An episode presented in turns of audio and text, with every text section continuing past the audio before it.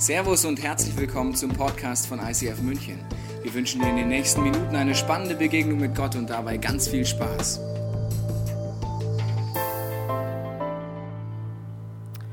Ich habe in der Vorbereitung von einer Umfrage gelesen, die fand ich sehr interessant. Und zwar 83 Prozent der Befragten haben behauptet, dass sie selber einen guten Job machen, aber sie würden nur über 27 Prozent der anderen sagen, dass sie einen guten Job machen. Das heißt, obwohl es die gleiche Gruppe war, haben viele Leute in der Gruppe gesagt, ich kann's, aber jeder hat vom anderen gedacht, er kann es nicht so gut.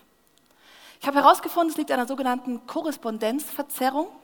Das heißt, wenn ich an dir ein schlechtes Verhalten wahrnehme, dann ist es dein schlechter Charakter. Das gleiche Verhalten bei mir sind natürlich nur die Umstände. Man lebt mit einem gewissen Zerspiegel und das Faszinierende ist, es gipfelt darin, dass man nur Dinge ernst nimmt, die einen bestätigen. Wenn ich eine Meinung habe, nehme ich nur Experten ernst, die meine Meinung unterschreiben, die sie bestätigen. Alle anderen blende ich aus, kriege ich gar nicht mit. Unser Hirn funktioniert so, unsere Psyche funktioniert so. Du und ich, wir leben mit einem Zerspiegel.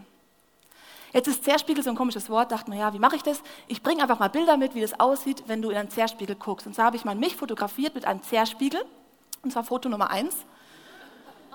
Ja, so könnte man denken, ich bin wahnsinnig gescheit, ich habe einen riesen Hirn, da ist viel drin, habe noch ein anderes Bild dabei. Ja, mir hat man immer gesagt, ich habe so schöne große Augen, früher als ich klein war. Das könnte man, könnte ich, naja. Ich habe noch ein drittes Bild dabei. Ja, wunderbar, wunderbar. Du und ich, wir leben mit einem Zerspiegel.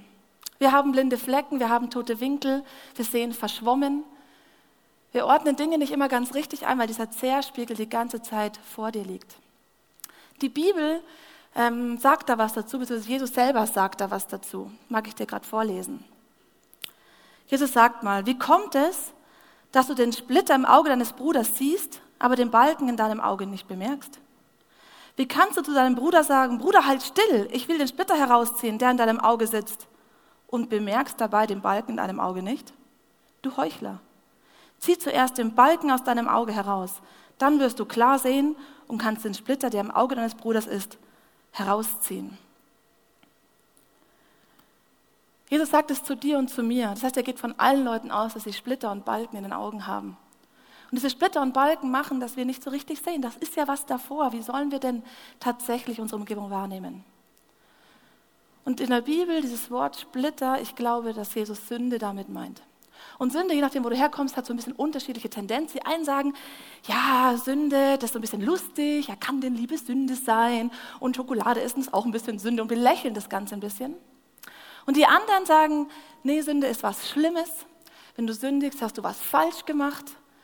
Alle Dinge, die Spaß machen, die Gott verbietet, die ich dann doch tue, das ist Sünde. Und die warten nur darauf, dass Gott rausspringt, dich erwischt beim Sündigen und dann dich anbrüllt und dich runtermacht.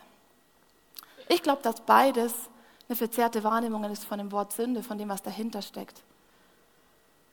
Aber ich behaupte, dass Sünde ein Problem in deinem und in meinem Leben ist. Ich habe ein Zitat dabei von John Erdberg, der ein Buch zu diesem ganzen Thema geschrieben hat. Da schreibt er Folgendes. Stellen Sie sich vor, wir hätten kein Wort für Krebs oder Depression. Wir müssen das, was unser Leben bedroht, erkennen und verstehen können. Und Sünde ist die größte Bedrohung, die uns davon abhält, so zu werden, wie Gott uns geschaffen hat. Alle anderen Herausforderungen treten von außen auf uns zu. Sünde vollzieht ihr Werk in unserem Innern.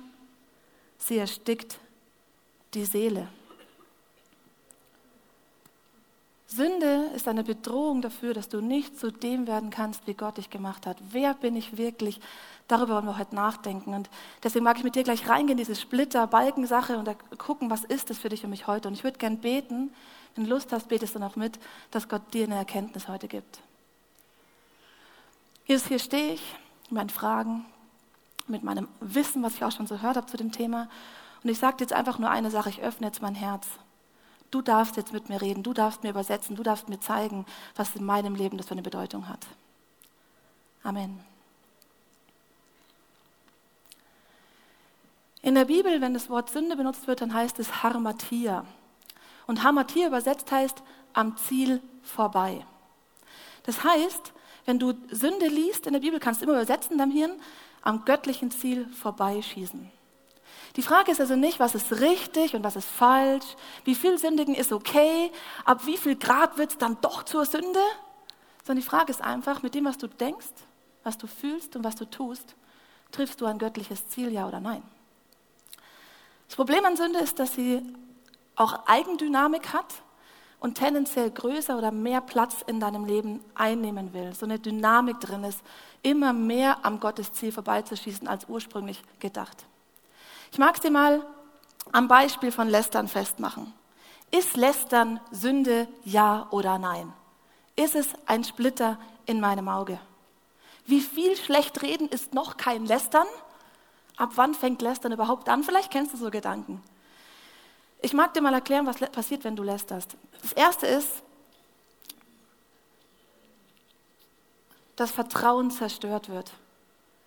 Weil in der Gruppe plötzlich jeder denkt, dass jeder über jeden redet. Nicht mal du weißt mehr, ob denn die anderen über dich auch schlecht reden. Und es passiert Misstrauen. Dann die Person, über die gelästert wird, wird verletzt. Ist nämlich nicht schön, wenn man schlecht über einen reden hört.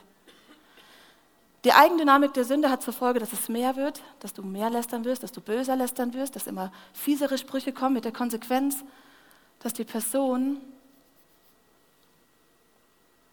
Mobbing erlebt, es mehr wird, es psychisch krank macht, sie vielleicht den Job kündigen muss und irgendwann ganz rausgeht. Deswegen ist ein Mensch zerstört, einfach nur, weil du lästerst. Das Interessante ist, dass meistens man nie nur einfach irgendwas tut, sondern es hat meistens Gründe dahinter, Wurzeln. Und für Lästern zum Beispiel kann die Wurzel sein, dass du selber verletzt bist oder stolz oder dass du selber minderwertig dich fühlst und deswegen jemand anders runterdrückst, damit es dir besser geht. Ich glaube, das sind alle Splitter in deinem Auge in diesem Beispiel und Sünde in deinem Leben, weil du an einem göttlichen Ziel vorbeischiebst, weil du selber nicht aufblühst und weil Menschen um dich herum nicht aufblühen. Jetzt ist es mit Sünde so, dass die oft sehr nah an dem ist, wie du eh gemacht bist. Etwas, was gegen deinen größten Wert verstößt, ist gar kein Problem für dich, weil du denkst, das macht ja gar keinen Sinn, das will ich ja gar nicht machen. Aber etwas, was sehr nah an dem dran ist, wie du designt bist, wie es deine Begabungen sind, deine Stärken sind, das nimmst du gar nicht richtig wahr. Das fällt dir gar nicht richtig auf, dass es überhaupt am Ziel vorbeischießen könnte. Deine größte Stärke ist oft auch deine größte Schwäche. Ich mache dir ein paar Beispiele. Wenn du zum Beispiel dir leicht beim Lernen tust oder dir einfach schlau bist, dann kann es sein, dass du, ähm, dass du dich hervorhebst, dass du andere runtermachst, dass du arrogant wirst und nicht jemandem was erklärst, weil du denkst, du kannst alles besser. Wenn du so ein totaler Optimist bist und reingehst und die Dinge positiv siehst, dann äh, kann das Problem sein, dass du Realitäten gar nicht wahrnimmst und nicht ernst nimmst und auch Punkte in deinem eigenen Leben gar nicht angehst, weil du es so runterspulst. Wenn du so ein impulsiver, spontaner, lebenslustiger Mensch bist, der sich so reinschmeißt in Situationen und spontan die Momente mitnimmt, kann es sein, dass du mit deinem impulsiven Verhalten andere Leute verletzt. Wenn du extrovertiert bist und viele Leute kennst und so überall mitten rein und drin bist, musst du aufpassen, dass du nicht oberflächlich bist oder vielleicht auch zum Draht schnagst. Wenn du ein guter Zuhörer bist, und Leute viel dir erzählen, weil du wirklich gut zuhören kannst, musst du aufpassen, dass du noch trotzdem einen Kommentar zu destruktiven Lebensweisen anderer Leute abgibst und nicht nur noch nur zuhörst. Deine größte Stärke ist oft auch deine größte Schwäche. Nenn mir deine Gaben, ich sag dir, was deine Sünden sind. Ich selber habe, glaube ich, die Stärke, motivierend zu sein. Wenn ich in eine Gruppe reingehe, ich muss ja gar nichts machen, Leute sagen, da Mensch, mich, ich bin voll motiviert jetzt, ich habe voll Lust und so. Und ich kann da gar nicht wirklich was dafür. Das ist eine Begabung, eine Stärke in meinem Leben. Ich habe irgendwann Feedback bekommen, ist schon ein paar Jahre her, wo jemand meinte, weißt du, das ist wirklich eine Stärke in deinem Leben, aber wenn du schlecht drauf bist, wenn du ein bisschen motzig bist, ein bisschen zickig, ein bisschen wenig geschlafen hast, dann kannst du eine ganze Gruppe auch runterziehen. Dann ist nicht die gute Laune da, dann ziehst du Leute mit dir runter. Für mich war das absolut ein blinder Fleck, absolut ein toter Winkel, absolute verzerrte Wahrnehmung, weil ich dachte mir, was interessiert jetzt denn irgendjemanden, wie es mir geht? Was hat das für Auswirkungen? Mir war das total wurscht. Und ich dachte mir, ja und? Bis die Person mir das gesagt hat und ich gemerkt habe, hey krass, stimmt, meine größte Stärke ist in diesem Fall auch meine größte Schwäche. Was ist es bei dir? Was ist dein Sündenmuster? Sünde funktioniert irgendwie immer ähnlich. Sie, sie, verfolgt ein bestimmtes Ziel. Es ist wie eine Unterschrift oder ein Fingerabdruck von dir. Und keiner hat das Sündenmuster, was du hast, sondern nur du mit deiner Begabung, mit deiner Persönlichkeit hat das Sündenmuster, hat die Splitter im Auge. Was ist es bei dir?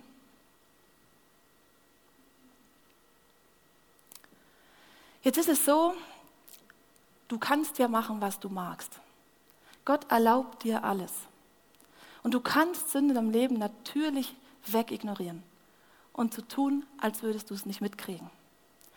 Dazu eine Geschichte. Ein äh, Familienvater geht mit seiner Familie abends ins Bett, alles wunderbar, sie schlafen und plötzlich geht es nachts der Feueralarm an. Es piepst, das ganze Haus macht Lärm, alle wachen auf, gehen gucken, suchen kurz, stellen fest, da ist gar kein Feuer. Es brennt nichts, kein offenes Feuer, es riecht nichts Komisches. Und der Mann denkt sich, na toll, Feueralarm kaputt, ich will schlafen. Er nimmt die Batterien raus und geht ins Bett. Am nächsten Morgen wacht er auf. Er geht runter, wundert sich kurz, dass der Strom nicht in der Küche geht, aber macht ja nichts. Er geht in die Arbeit und nach einer Stunde ungefähr kommt ein Anruf von seiner Frau, Herr Schatz, könntest du bitte nach Hause kommen? Unser Haus brennt. Er fährt nach Hause, die Straße ist gesperrt, Feuerwehr, Löschfahrzeuge sind da und das Dach brennt lichterloh. Und es kam raus, dass es ein Schwelbrand war. Ein Brand, der so klein und so leise am Anfang war, dass es nur der Feueralarm gehört hat, aber sonst noch nichts die Auswirkungen da waren. Aber es wurde dramatischer und dramatischer und plötzlich brennt das ganze Haus. Dieser Mann hat es einfach wegignoriert. Er ist nicht wirklich auf Wurzel zugegangen. Er hatte keine Lust drauf. Es war nachts. Und die Konsequenz war, dass sein Haus gebrannt hat. So kannst du es natürlich auch machen. Du kannst ganz bewusst an einem göttlichen Ziel vorbeigehen und auch dann wird es in deinem Leben piepsen.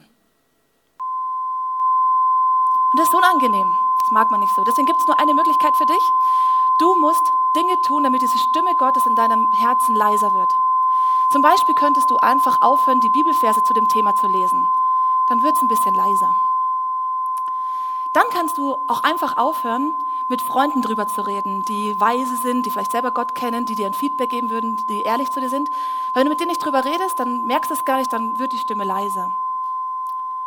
Du kannst auch einfach nicht mehr so richtig beten. So ein bisschen oberflächlich bleiben, so ein bisschen passt schon, Jesus passt schon, so schön nebulös. Weil wenn Gott nicht deine Wünsche so wirklich kennt, wenn er nicht so wirklich weiß, was du eigentlich willst, dann kannst du eigentlich auch tun machen, was du willst.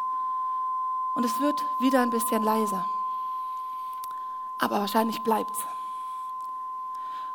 Und wahrscheinlich nimmst du es auch immer noch wahr. Das Faszinierende ist, unser Hirn ist darauf geeicht, dass wir irgendwann diesen Piepston nicht mehr wahrnehmen würden. Weil wir unser, unser Piepsen ignorieren können. Aber es ist ja trotzdem noch da. Was ist das Piepsen bei dir? Vielleicht sind es quengelnde Kinder. Vielleicht ist dein schlechtes Gewissen. Vielleicht sind es Freunde, die über ein Thema mit dir überhaupt nicht mehr nachdenken, weil sie wissen, da blockst du eh voll ab. Was ist das Piepsen in deinem Leben? Du kannst mit diesem Piepsen leben. Kein Problem, dir ist alles erlaubt. Es ist vielleicht von außen betrachtet ein bisschen schräg und wenn Leute sagen, hey, bei dir piept's wohl, könntest du mal ins Nachdenken kommen. Aber du darfst damit leben. Aber du musst nicht. Das Ziel ist es, dass du mit Gottes Hilfe komplett rauskommst aus all diesen Piepsen und dass das Piepsen in deinem Leben einfach aufhört. Jetzt sagst du vielleicht, ja, Michi, komm, die Balken, die Splitter, das Piepsen, hab dich nicht so, so schlimm ist es nicht. Vielleicht kennst du den Gedanken. Ich persönlich kenne diesen so schlimm ist es nicht Gedanken sehr gut. Ich bin ein langjähriger Christ.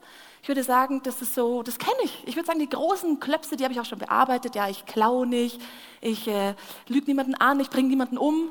So schlimm ist es doch nicht. Das ist ein sehr gefährlicher Gedanke. Ich bin mit dir. Es kann sein, dass wenn du dich mit anderen Menschen vergleichst, du tatsächlich besser abschneidest und merkst, okay, so schlimm ist es nicht. Aber andere Menschen sind nicht der Maßstab. Ich glaube, dass Jesus der Maßstab in deinem Leben sein sollte Und kann es sein, dass du, wenn Jesus immer neben dir sein würde, du anders mit deinen Gedanken, deinen Emotionen und deinen Handlungen und deinen Worten umgehen würdest? Kann es sein, dass wenn dieser Maßstab Jesus die ganze Zeit in deiner Nähe ist, dass du anders Entscheidungen treffen würdest? Ich bin auch mit dir, dass die großen Klöpse vielleicht auch in deinem Leben schon durch sind. Aber Sünde, je länger man mit Jesus unterwegs ist, desto feiner wird das. Vielleicht hast du am Anfang ein Thema mit Pornografie gehabt. Hast gemerkt, oh ja, das äh, will ich so nicht. Das ist ein Splitter in meinem Auge. Und bist das angegangen. Und jetzt hat, ist Pornografie kein Thema mehr. Du bist frei davon, du musst es nicht mehr gucken, es ist super. Aber Sünde wird feiner und die Frage ist, hast du noch eine echte Herzensbeziehung zu deinem Partner? Oder sind Notlügen plötzlich okay? Oder würdest du immer noch alles für deine Freunde geben, damit sie jetzt Jesus kennenlernen?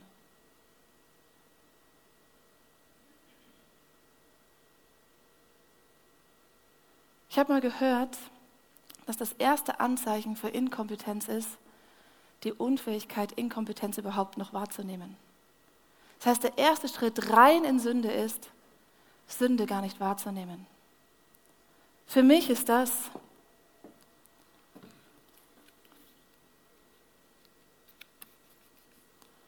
der Balken in deinem Auge. Und für mich bedeutet der Balken keine Ehrfurcht vor Gott haben. Stolz sein, denken, es geht auch ohne Gott. Das passt schon, so ein mittelmäßiges Leben führen, Kompromisse machen und gar nicht mehr merken, wie Gott eigentlich ist. Das Krasse ist, dass du Ehrfurcht vor Gott brauchst, um Sündenerkenntnis überhaupt zu haben. Ich habe dazu ein paar Bibelverse, die ich dir vorlesen mag.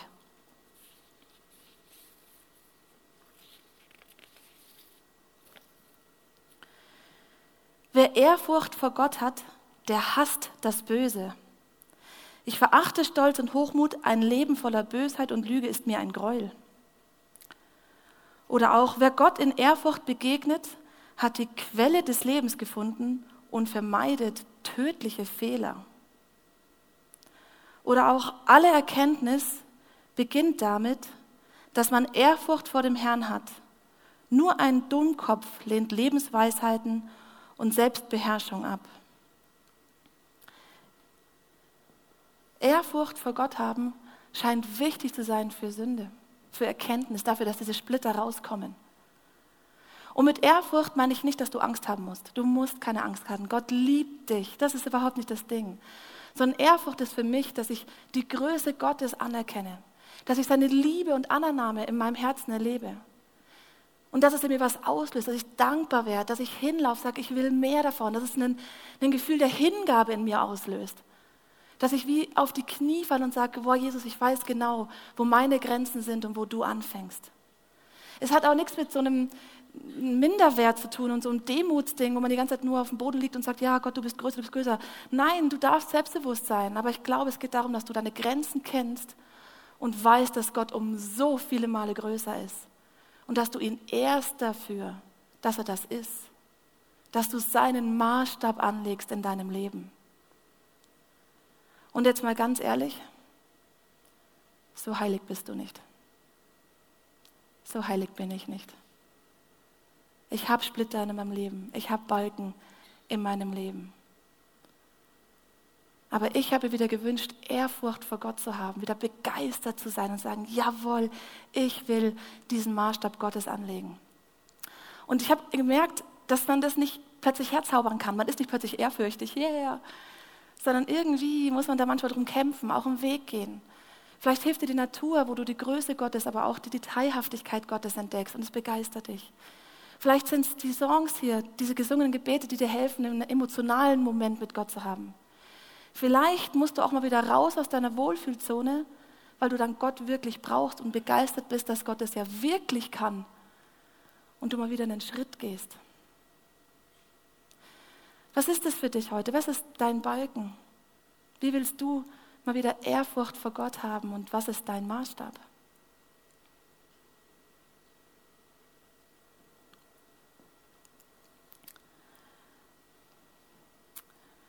Du hast Splitter, ich habe Splitter. wir haben Balken, wir haben das Piepsen. Die Frage ist, was macht man jetzt? Die erste Idee, die ich für dich habe, ist, dass du anfängst, auf Entdeckungsreise zu gehen und deine Sünden aufdecken lässt. Dazu nochmal ein Zitat von dem John Erdberg. Um das zu werden, als was Gott mich geschaffen hat, muss ich unbedingt das Grundmuster meiner Persönlichkeit und das entsprechende Sündenmuster kennen. Denn niemand ist so gefährdet wie jemand, dem es am Selbsterkenntnis mangelt. Es geht um Reflexion, es geht darum, ehrlich zu werden vor dir selber, aber auch vor Gott. Und ehrlich werden heißt einfach mal auch ohne tausend Ausreden, ohne 15 gute Begründungen, warum du das gerade so gemacht hast, und einfach mal sagen, stimmt, so ist es. Ganz genau. Ich weiß genau, was meine Splitter sind, was mein Balke ist. Und sie mit Gott zu besprechen. Helfen kann dir dabei der Heilige Geist. Der ist wie so ein Lügendetektor, den du einladen kannst, sagen kannst, zeig mir mal, Heiliger Geist, was ist in meinem Leben, wo sind meine Splitter, was ist mein Balken? Und der dir die Dinge aufzeigt, der dir hilft, den Spiegel vorzuhalten, der dich ehrlich werden lässt. Auch helfen können natürlich gute Freunde. Du kannst mal ein paar Freunden einen Auftrag geben, überleg dir mal meine größte Stärke und meine größte Schwäche. Ich habe so ein paar Leute, die dürfen mir das sagen und es tut immer ein bisschen weh am Anfang. Das will man nicht so ganz gerne hören, ehrlich gesagt. Aber meistens haben die recht und meistens hilft es mir, blinde Flecken aufzudecken, tote Winkel zu entdecken und Schritte wieder neu zu gehen. Und was dir auch definitiv hilft, ist die Bibel zu lesen. In der Bibel wird Gottes Größe beschrieben und Gottes Charakter und Gottes Anspruch an dein Leben. Da wird von Jesus erzählt, was der gemacht hat und was deswegen auch das ist, woran du dich messen darfst. Und wenn du die Bibel liest, ist es wie so ein Spiegel, in den du reinguckst und überlegst, wo stehe ich da heute? Und du kannst ja mal ganz bewusst die Bibel lesen, sagst, Heiliger Geist, zeige mal durch die Bibel, wo stehe ich denn? Was sind meine Splitter? Was ist mein Problem gerade? Geh auf Entdeckungsreise und deck die Splitter in deinem Leben auf. Dann ist es ja so, dass so ein Splitter nicht einfach so plötzlich in deinem Auge landet. Also das wäre jetzt komisch, wenn es plötzlich blüpp macht und das Ding ist drin. Meistens gibt es einen Weg, der dahin führt. Die Bibel nennt diesen Weg dahin Versuchung.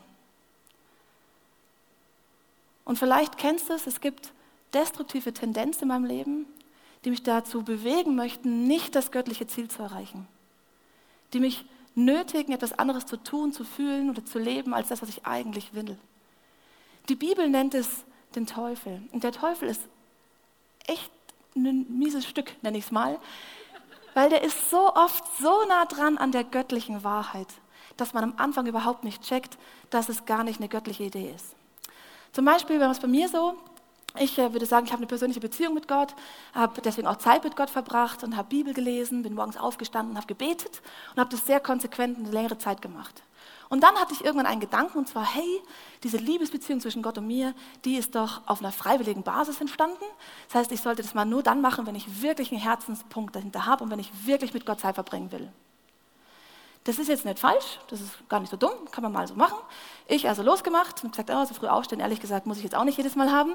Und habe dann gesagt, ich stehe nur noch dann auf oder verbringe noch dann Zeit mit Gott, wenn ich wirklich Lust habe. Das Interessante war, es wurde weniger und weniger. Bis ich irgendwann aufgewacht bin und dachte, krass, ich lese überhaupt nicht mehr in der Bibel. Krass, ich bete gar nicht mehr, nur noch wenn ich muss in meiner Kleingruppe. Und plötzlich bin ich ganz anders gelandet, als ich es ursprünglich gedacht hatte. Und das kann dir passieren. Wenn das hier die Idee Gottes ist, wo es hingehen soll, dann kann es sein, dass du am Anfang einen Winkel hast, der sehr ähnlich dem ist, der gar nicht so dramatisch aussieht und es gar nicht so schlimm ist wie mein Gedanke. Und es ist ein wahrer Gedanke, dass man freiwillig mit Gott und aus einer Herzensleidenschaft raus Beziehung haben soll. Das ist die Wahrheit. Die Frage ist, wohin führt das, was du tust? In meinem Fall wurde der Winkel immer größer, sodass ich am Schluss was gemacht habe, wo ich gar keine Überzeugung mehr für hatte. Deswegen hilft dir, dass du vorher überlegst, wo führt es eigentlich hin? Wenn ich den Gedanken fertig denke, die Emotionen auslebe, wenn ich das tue, was ich gerade tun will, wo führt es eigentlich hin? Dann kannst du Prophylaxe betreiben und im Voraus schon drüber nachdenken, was passiert denn und will ich das denn wirklich? Und dann ist es mit dem ganzen Versuchungsthema auch so, die sind ähnlich wie mit den Sünden selber sehr nah an dem dran, was du und ich eh mögen oder herausgefordert sind oder unsere Begabungen sind. Und meistens sogar genau das, wo wir eh Entwicklungspotenzial haben. Wenn du zum Beispiel merkst, ich würde gern geduldiger werden, ich würde gern mehr Liebe für andere Menschen haben, kann ich dir jetzt schon verraten, es wird in dein Umfeld jemand kommen, der dich anstrengt, der, dich müh, der mühsam für dich ist. Wenn du sagst, oh, Neid, Eifersucht, das ist echt mein Thema, da will ich mich verändern, kann ich dir jetzt schon sagen, es wird ein Star in deine Nähe kommen. Und du merkst, oh, genau das Gefühl wird ausgelöst. Wenn du sagst, ich will treu bleiben, treu sein, auch in meinen Gedanken, indem ich Dinge wahrnehme, dann kann ich dir jetzt schon verraten, wirst du auf entsprechende Filme eingeladen und werden wunderschöne Frauen und Männer in deiner Nähe plötzlich sein, die du wahrnimmst. Dass es so ist, ist überhaupt nicht die Frage. So funktioniert das Leben, so funktioniert auch der Teufel. Die Frage ist, überlegst du dir vorher, wie du denn dann damit umgehst, wenn es soweit ist? Überlegst du dir vorher, dass wenn da Leute kommen, die dich anstrengen, du vielleicht extra Zeit mit Gott verbringst, um diesen Liebestank aufzufüllen, den du weitergeben kannst?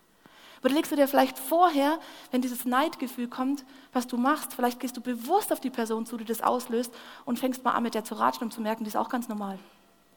Vielleicht überlegst du dir vorher, ob du überhaupt in diese Filme gehst und du treu sein willst oder wo du hinguckst oder auch nicht hinguckst, um in Gedanken treu zu sein. Versuchungen sind in deinem Leben, das ist keine Überraschung, aber du kannst Prophylaxe betreiben, damit du gar nicht an den Punkt kommst, wo du denkst, ach Mist, Jetzt ist der Splitter in meinem Leben, das wollte ich doch gar nicht. Du kannst aufdecken, du kannst Prophylaxe betreiben, aber es gibt eine Sache, da ich der festen Überzeugung, dass du die dringend auch brauchst. Und zwar ist das Jesus. Jesus ist Gottes Sohn. Er ist am Kreuz gestorben und er ist auch wieder auferstanden. Wir feiern heute Ostern genau deswegen. Jesus macht möglich, dass du eine persönliche Beziehung zu Gott hast. Dass dadurch der Heilige Geist in dein Leben kommt, der dir hilft zu reflektieren. Jesus ist am Kreuz für dich gestorben, damit du nicht nur Vergebung erlebst, sondern damit Veränderung kommt. Durch Jesus ist es möglich, dass Balken weggehen,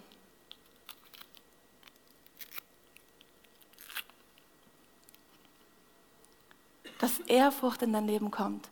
Durch Jesus ist aber auch möglich, dass alle Splitter rausgehen.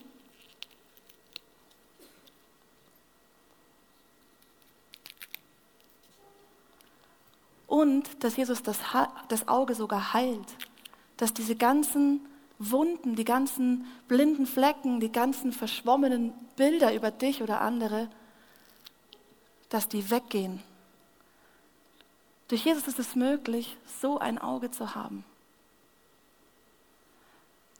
In meinem Beispiel mit, dem, mit meiner größten Stärke und meiner größten Schwäche, als ich das erkannt habe, bin ich zu Jesus gelaufen. Und ich habe mich entschuldigt, wirklich, ich will doch niemanden runterziehen. Es tut mir leid, Jesus. Und das Tolle ist, Jesus ist nicht nur für Vergebung zuständig, sondern auch damit Veränderung passiert. Ich habe gesagt, okay, ich will den Punkt angehen, ich will, dass meine Stärke eine wirkliche Stärke wird und dass ich die Schwäche nicht mehr in meinem Leben habe dass das Piepsen aufhört. Und ich bin es angegangen. Ich habe immer den Leuten gesagt, ihr dürft es mir spiegeln. Ich habe mir einen Bibelvers gesucht, der mich bewegt hat, und zwar die größte die Freude am Herrn ist deine Stärke. Ich gesagt, jawohl, ich will Freude haben, ich will stark sein in Gruppen, ich will andere mitbegeistern. Ich weiß nicht, wie viele hunderttausend Male ich diesen Bibelvers gelesen habe, in mein Herz gesprochen habe, ähm, mich für mich gebetet habe, damit das Wahrheit wird. Ich bin nur wieder zu Jesus gelaufen, habe jedes Event genommen, jede Situation genommen, um das zu trainieren. Ich habe reflektiert über mein Leben, habe nachgedacht, warum bin ich eigentlich manchmal so zickig oder so müde oder habe keine Lust und habe festgestellt, es hat was mit meiner Energieskala zu tun. Und ich habe überlegt, wie kann ich gut auftanken, um dann, wenn es drauf ankommt, ready zu sein. Und ich bin so oft zu Jesus gelaufen und habe gesagt, Jesus, verändere mich. Ich will Kontrolle über meine Gefühle haben. Ich will nicht so lose, schwippi-schwappi sein, sondern wirklich dir folgen, dir treu sein, kompromisslos an diesem Punkt. Und das Gleiche bietet Jesus heute auch dir an. Er sagt, ich bin da, damit du Vergebung erhältst, damit der Ballast abfällt, damit die Splitter rausgehen. Und dein einziger Job ist es, in diese offene Hand einzuschlagen und sagen, ja, ich will. Vielleicht zum allerersten Mal, weil du Gott noch gar nicht kennst und sagst, okay, Jesus, ich probiere es aus. Ich will mal wissen, ob du die Splitter wirklich wegmachen kannst. Vielleicht aber auch zum hundertsten Mal, weil du das schon kennst. Sagst, okay, ich habe was wahrgenommen. Ich will Sünden in meinem Leben angehen. Ich will Splitter alle ziehen lassen, will Piepsen ernst nehmen. Und Jesus liebt dich so sehr, dass er sich freut, egal wie oft du kommst mit dem gleichen Thema. Und es geht um Vergebung und Veränderung. Du darfst daran glauben, dass Gottes Ziel ist, dass einfach weg ist, dass dein Auge sauber ist, dass da kein Splitter und dein Balken mehr da ist.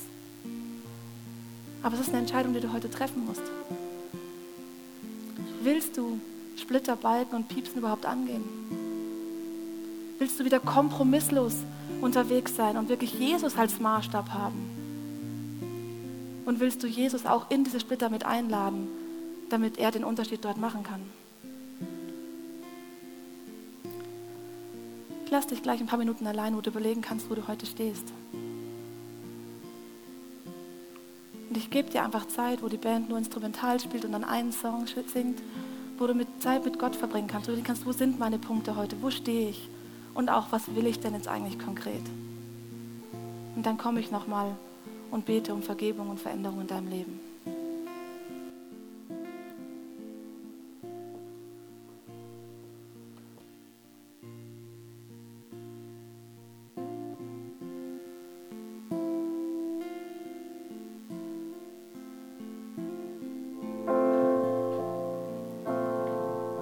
Ich bete, wenn du magst, betest in deinem Herzen mit. Jesus, hier stehe ich. Vielen Dank für die Dinge, die mir gerade war, die mir gerade aufgefallen sind, die ich erkannt habe. Und an dieser Stelle einfach danke für alles, wo ich schon Veränderung erlebt habe in meinem Leben, wo du schon Dinge verändert hast. Aber hier sitze ich mit den Splittern, die mir gerade auffallen und ich mag dir die jetzt einfach allesamt geben. Ich lasse dir kurz Zeit, wo du in deinem Herzen wirklich Jesus ganz speziell jeden Splitter hinlegen kannst.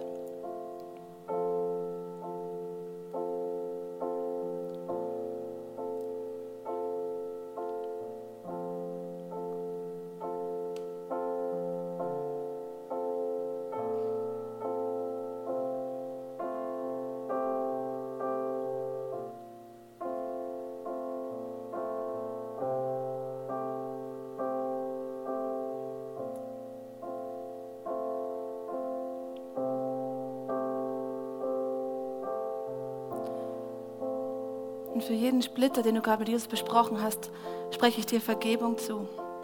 Dass der Rucksack abfällt, dass der Ballast weggeht, dass das Gefühl weggeht, dass es dich bedrückt. Der steht nicht mehr zwischen dir und Jesus, der denkt da gar nicht mehr dran, der weiß davon gar nichts mehr. Weil er gesagt hat, er ist am Kreuz für dich gestorben und es einfach dreht, damit es nicht mehr zwischen dir und ihm stehen muss. Und ich segne jetzt dich mit einer göttlichen Veränderungskraft in all diese Lebensthemen mit rein dass du erlebst, wie, wie Jesus wirklich für dich die, die Chance wird, wo du selber an Grenzen kommst und merkst, da brauche ich Jesus und wie er wirklich was verändert. Und ich nehme dir auch symbolisch den Balken vom Auge weg und segne dich mit Momenten, wo du Gott ehrfürchtig begegnest, wo du Momente hast, wo du denkst, krass, wie Gott ist. Und Gott, das darfst du uns zeigen, du darfst mir zeigen, wie bist du wirklich. Und es darf in den nächsten Wochen, Monaten einfach passieren. Und ich bete, dass wir immer mehr zu dem werden, wie du uns gemacht hast. Einfach deswegen, weil wir reflektieren, wir merken, wie wir wirklich sind, weil wir an Punkte kommen, wo wir dich brauchen und weil du uns immer mehr veränderst, um zu dem zu werden, wie du uns designt hast. Dafür sage ich dir Danke und bete, dass du das immer mehr in meinem Leben machst. Amen. Wir hoffen, dass dir diese Predigt weitergeholfen hat. Wenn du Fragen hast, kannst du gerne an info at icf-moenchen.de mailen und weitere Informationen findest du auf unserer Homepage unter www.icf-moenchen.de.